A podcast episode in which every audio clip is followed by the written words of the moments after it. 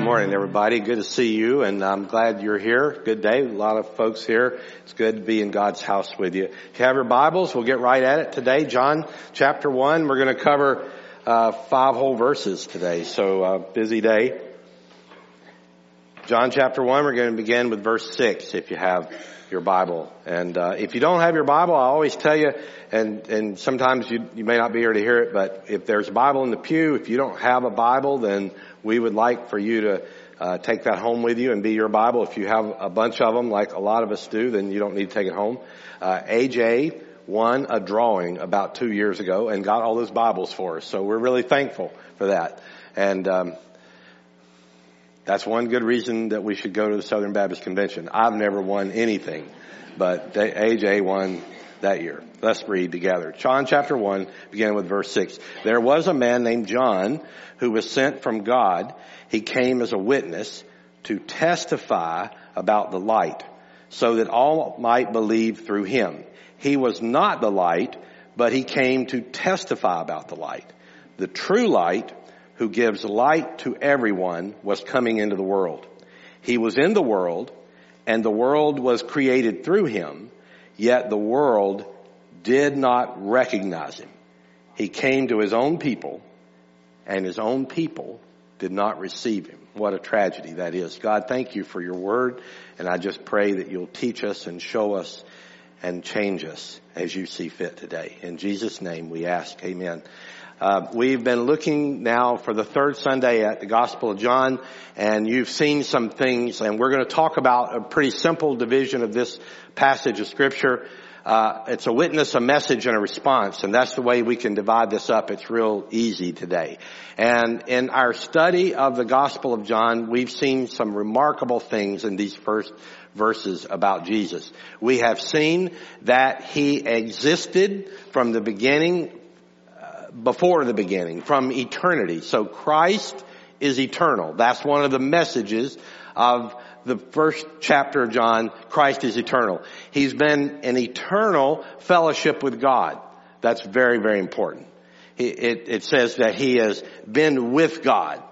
So he has the word we described, they would face each other in eternal fellowship. Uh, the next thing is very important. He is God. So not only is he in eternal fellowship with God, but he's distinct from God. He is God himself. And so we don't have three gods, but we have one God. But Christ is distinct. He is creator of all things. And that's very, very important. So through Christ, all things were created and he sustains those things. And then last week we saw that that Christ is the light of the world. He's the light of mankind. And, and there are some very important qualities about that light, namely that it overcomes the darkness. And that's the practical point that we need to get. Uh, you know, we're in a great season of celebration, and I think a lot of folks really enjoy Christmas. And they enjoy family, and they enjoy time together, and they enjoy the songs, and they enjoy the eggnog, and they enjoy the, all the great, the food, the gifts, the family is so great. So most people can celebrate a little bit at Christmas. But I'm going to tell you, uh, Christmas is a lot more than our celebrations. Because a lot of people would say there's nothing merry about Christmas for them. And for those that are going through illness right now and going through great difficulty or going through financial trouble, or for those whose homes are empty because of someone that they love who has passed away in the year, if, if you were to go to our county jail or to a state prison or to a federal prison, you would find people that they see no particular joy in the season. So I'm going to tell you, Christ has to be bigger than our celebrations. The lightness, the, the darkness is not dispelled just because we sing pretty Christmas songs and we put up decorations. The darkness is dispelled because Christ is bigger than all of these things. He is the light of the world. He illuminates the darkness. That's what we saw last week.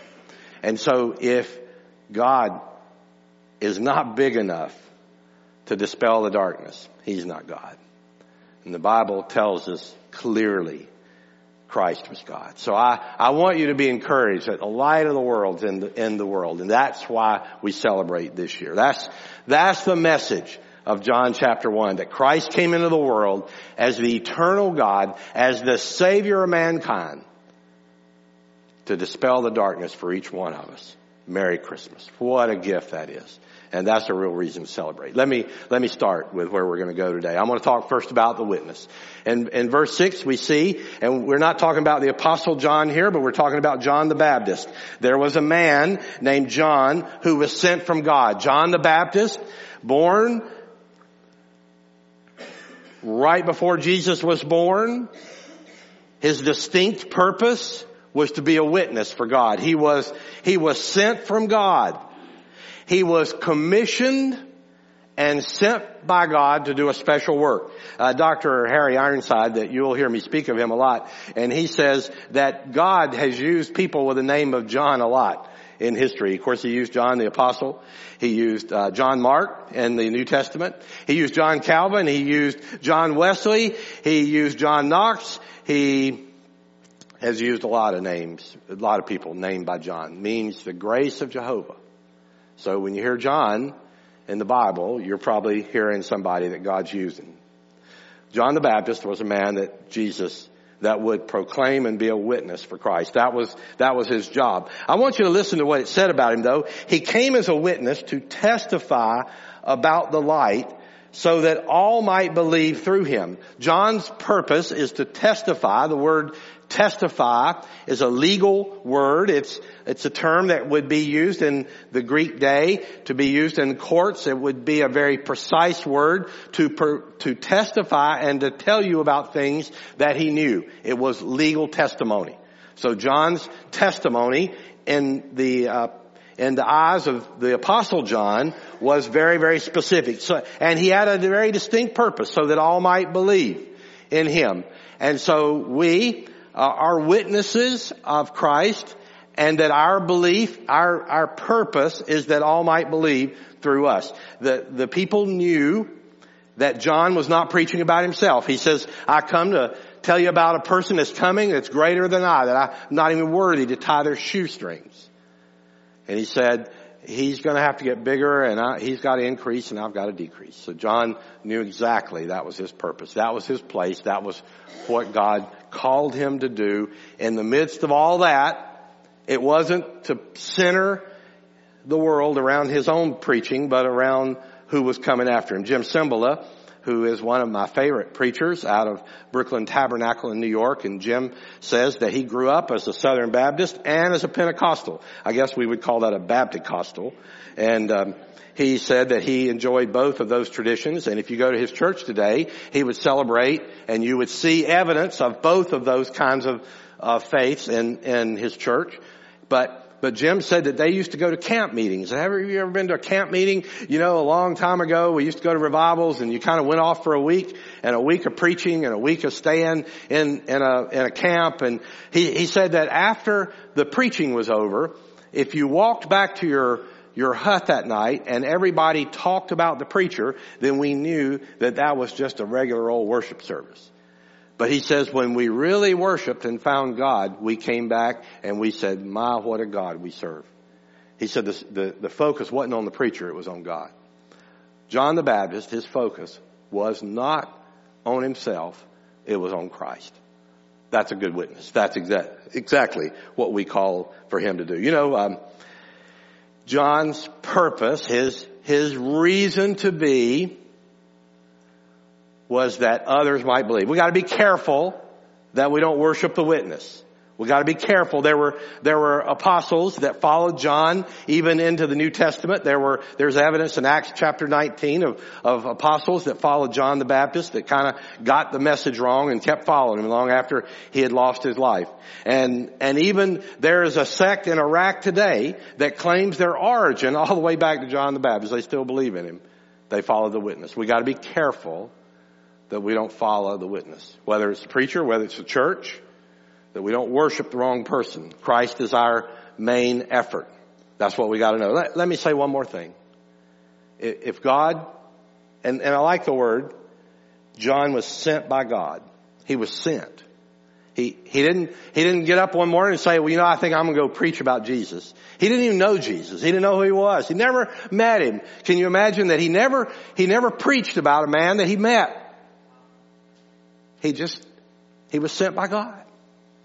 If God sends you to do something, if God selects you and says He wants you to go do something and go do it. And God will equip you and He will, He will enlarge your mind to do the job. He will enlarge your personality to do the job. He'll do the things that are necessary. If God's working in your life, then, then let Him do. And um, what a great thing. And God calls a lot of you. But listen to the second part of that. It says He was not the light, but He came to testify about the light. Again, this message wasn't his own. He didn't create it. He didn't come up with it. He has that idea that he was to testify. Now, now John the Baptist was the first of eight witnesses in the Bible. I'm going to read them to you. Uh, in chapter 5 verse 37, the Father would be a witness. In chapter 8 verse 18, Jesus' words would be uh, a witness. In chapter 5 verse 36, his works, the things that Jesus would do in his ministry. In chapter 21 verse 24, the Old Testament scriptures would testify to Jesus. In chapter 4 verse 29, the people that met him would testify. And in 1527, the disciples. There, John talks about witnesses. He wanted to show you the people that met Jesus and could testify, and the, and the things could testify to who Christ was. That's what he did. I really hope when it's all over, for me, somebody will say I was able to testify about the light. That's what I did. I'd rather him say that than anything else you could say about us.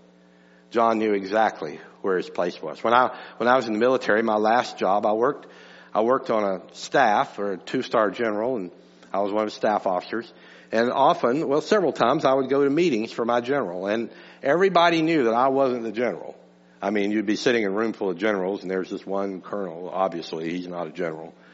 And and I never and, and before I'd go to the meeting, I would talk to my boss and find out what he wanted me to say and how he wanted me to answer questions and how he wanted me to do things because I wasn't the general. That's what it means when we're a witness. When when we're testifying about somebody else. It's, it's not our word, not our opinion. It's not our fault. We have to be careful in the church that we don't say, well, the church here, uh, we're, we're a witness for the church, but we're going to do it our way. We're going to, we're going to save money up and just keep it back and never use it in ministry, or we're going to save resources or save people, or we're not going to invest it in the community or invest it in the kingdom. God, God calls us to be a witness, a witness for Him, to lay it all out and be, be upfront and minister to Him in a powerful way. So what kind of witness are you? You came he was not the light, but he came to testify. The second thing is a very simple message. I want you to see a really simple message. That's what it is. You, you, look at this in your Bible. It's so great in verse 9. The true light who gives light to everybody was coming into the world. The true light. Uh, there are a lot of false lights. There are a lot of things that look like light. There's a lot of ideas that can catch our mind and catch our attention, and they can be good things. They can be legitimate things. But John let us know that the true light, the real light, was coming into the world. And this light would give light to everybody. Now, I want you to be very careful that you understand, or very clear that you understand what that means. That doesn't mean that we have light on our own, that God gives us light and now we have light. But it means that Christ's light shines into us and we can reflect it out. That's what that means. We are light to other people. He gives everybody light. He gives me light. He gives you light. He gives the person in this room with the most faith light. He gives the person in this room with the least faith light. He gives light to the world. That's what it means. So God dispenses that powerfully through Christ. That, that's real light. Uh, it, it's true. It means real and genuine. You gotta be able to distinguish and tell those two things apart. Light everybody. Light's not in us. We don't have light. I don't have any light. If you find anything Christ-like in me, it's Him reflecting in my life. If you have Christ-like characteristics in your life, it's Christ reflecting in your life. When you see a person and you say, man, they look like Jesus to me, then you're seeing Jesus radiating from the life of a person. That's what he did. When he brought true light into the world. You know, there's always that somebody says, always somebody says, well, you know, I'm just not that bad. I'm just not that bad. I'm, I'm not that bad a person. I do things pretty well. But when you bring the true light and you shine it into our life, we can see that. You, you know, I, when, when, when my relationship with Christ grew and His Word began to have an influence in my life, and, and I began to seek after His will and try to do the things that He called me to do, and not just the things that I wanted to do or that seemed pleasing to do. When God began changing me, I, I began to see the things that were wrong in my life. He, He would shine His light into areas of darkness in my life. And I, listen, I've still got plenty of darkness. I imagine you got a little bit of darkness. But God's still working. The true light will expose the light. It'll, it'll show us our weakness. It'll show us where we need to go but there's really a lot more to that. I, I started thinking about that. What is, what does the true light really look like in a person? Whenever I think about something like that, I always go back. I, I think of the book of Romans a lot. And Paul gave us these characteristics of what light looks like. He didn't call it light, but he called it Jesus. He said, this is what Christ has done for us. Listen to this in Romans chapter 5. He says, since we have been declared righteous by faith, we have peace with God through our Lord Jesus Christ. And through him we've obtained access by faith into this grace which we stand. And we rejoice in the hope of the glory of God. And not only that, I like Paul says, not only that, if you thought I was finished, but we also rejoice in our affliction because we know that our affliction produces endurance and our endurance produces proven character and proven character produces hope. This hope does not disappoint us because God's love has been poured out into our hearts through the Holy Spirit who was given to us. Let me tell you what the light of Christ does in your life. It first of all declares us righteous. When you have a relationship with Christ, you have been declared righteous by God. God says, I don't see your sin, I just see Jesus. That's a benefit of the light being in your life. You have peace with God. Oh me, that's the greatest thing that we can have is peace with God. That we can wake up one day and we not have a burden of our sin or our failure or our, the things that we can't do or our shortcomings. God gives us peace with Him. That's, that's a benefit of being in light. We have access by faith to God. By our faith, if you are a believer today, you have access anytime, day or night, right to God. He has given you access. He's given you the ability to go to Him. If you're struggling with a sin in your life, you can go to Him. If you're struggling with grief in your life, you can go to Him. If you are struggling with a burden, you have access to God. Wow, that's an amen there. I mean, that's really good. You can rejoice. You have joy because you can rejoice in the hope of God's glory. You, how about that? You don't have to go to bed at night and think, I don't know what's going to happen to me. I'm getting older. I'm getting sicker. I don't know what in the world. You can rejoice in the hope of God's glory. You know, you know in the, in the promise of God. That's, that's what the light does when it shines in your life. This is the one, and I always have a hard time saying this. Because Paul said this, and, and James said this, but he said that because, if you have the light of Christ in your life, you can even rejoice in your affliction. You can even have affliction in your life and you can rejoice. You can say, I, I don't understand this. I don't like this. It's not good. But I know Christ and I can rejoice that, that all this is going to be okay. In fact, in fact, Paul says that in Romans 8. He says that for those that know Christ and believe in Him, all things work for good. He says that. That's, that's a promise. That's not like, it might happen, it could happen. It's a promise for you and I, so we can rejoice in our affliction.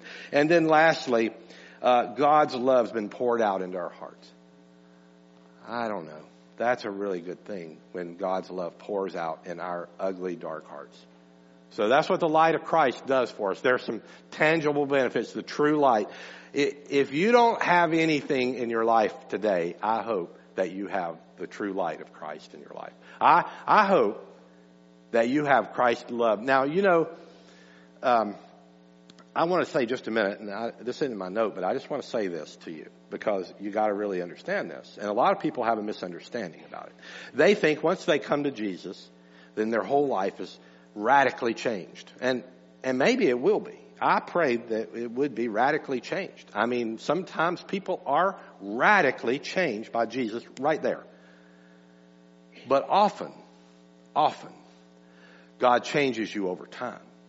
And as light illuminates your darkness, you begin rooting out darkness. He begins identifying darkness. Uh, places where you have guilt, you start feeling joy. Places where you're not so assured, you start having assurance. Places where you are worried and concerned, you start having acceptance and faith. It happens over time. Don't be discouraged. God is not, you don't have to say, well, I don't know if his light's going to really help me because I was a real mess and I'm not really sure if he can do much good for me. He can light up any darkness. That's the promise we have. Any darkness that you have, any, anything that you expel. So the true light, as Paul says, or as John says, the true light, the true light who gives light to everybody was coming into the world. But then my third point. This is really sad.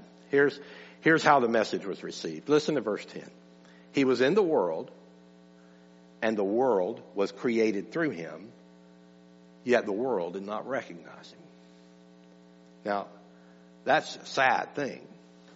Because here, we have learned that God, eternal Christ, who is with God from the beginning, created all things through him, sustains the world, will judge the world, is not only that, he's the savior of the world.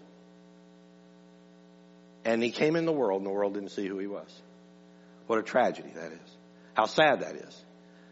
But, but it's even worse when you read the next verse. And the real tragedy is in verse 11. He came to his own people and his own people did not receive him. So that's the sadness of all of this. I think, I think it's probably one of the saddest verses in the whole Bible. Christ, the Logos, the complete fulfillment of the revelation of God, the complete picture of who God is, God in the flesh, came into the world, and His own people who should have known about Him, they had read about Him, they knew about Him, they were waiting for Him, but they didn't recognize Him. And they didn't receive Him. And they rejected Him. That's the real tragedy. It's sad today that a lot of people hear about Christ, know about Him, have read about Him, maybe sang songs about Him, maybe celebrate His birthday at Christmas and give presents and exchange trees. I heard somebody say this week that we can celebrate Christmas without Jesus. And I will tell you that's impossible. That's impossible. Because you have missed the only joy there is in the season. Now, it's fun to get together with family. It's fun to do things. It's fun to have gifts, but Christ is far bigger than all of that. Christ is our Savior. He came to His own people, and His own people received Him. That's the real, that's the real tragedy. C.S. Lewis said,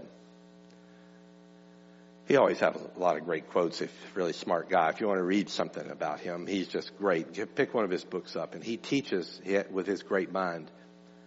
And and he and he says that we get all turned around on the wrong focus. He says um, he says if we focus on heaven, then we get earth as a benefit. We get happiness on earth as a benefit.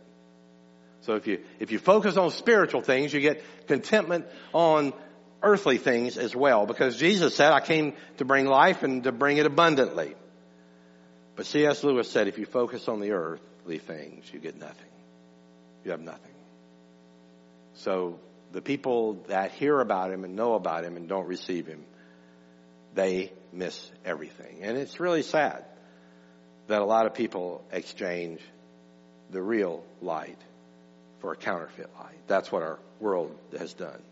Steve Jobs, uh, I know you all know him, the Microsoft uh, CEO, died several years ago with pancreatic cancer. One of the uh, one of his talks, interviews that came out during his illness, uh, he said, he said, I didn't know how much money I had until I had pancreatic cancer, and now it doesn't really matter. So he, and I don't know about his spiritual status. I don't know that. But he, he didn't realize that he owned billions, probably tens or hundreds of billions of dollars of personal wealth. He didn't realize that. And, and in the end, he said it wouldn't do him any good. But what you can do is you can trust Christ, the real light of the world today. I, I'm certain there are people here that don't know Christ personally. And I'm certain that there are people here that maybe don't understand exactly what he will do. But I want you to know that the Apostle John wrote this book so that we might come to faith in Christ. And so that we don't have this tragedy of his own people didn't know him. I want you to know that Christ stands at the door of your life. He, he wants to be let in. He desires a relationship with you and me. He wants us to know Him. He wants to bring His light into our life. And so whatever, wherever you are, whoever you are, whatever background you are, whatever you've been involved in, however you've come to be here, that's His offer to you. It's pretty simple. So I invite you. We're going to, in just a moment, I'm going to ask AJ to come up and we're going to have an invitation and you have an opportunity to respond as God leads you. Maybe you want to go home and think about this thing and ponder it and come by and talk to us. But I urge you with whatever you have to come to the light of the world this Christmas season. Let me pray with you. Father, thank you for your word. It is so important to us to have light to dispel the darkness that exists in all of us. And I pray that you'll do that. Work powerfully in our lives by whatever means or whatever way that you see fit. Lord, thank you for your word. Make it clear in our life. In Jesus' name we pray. Amen.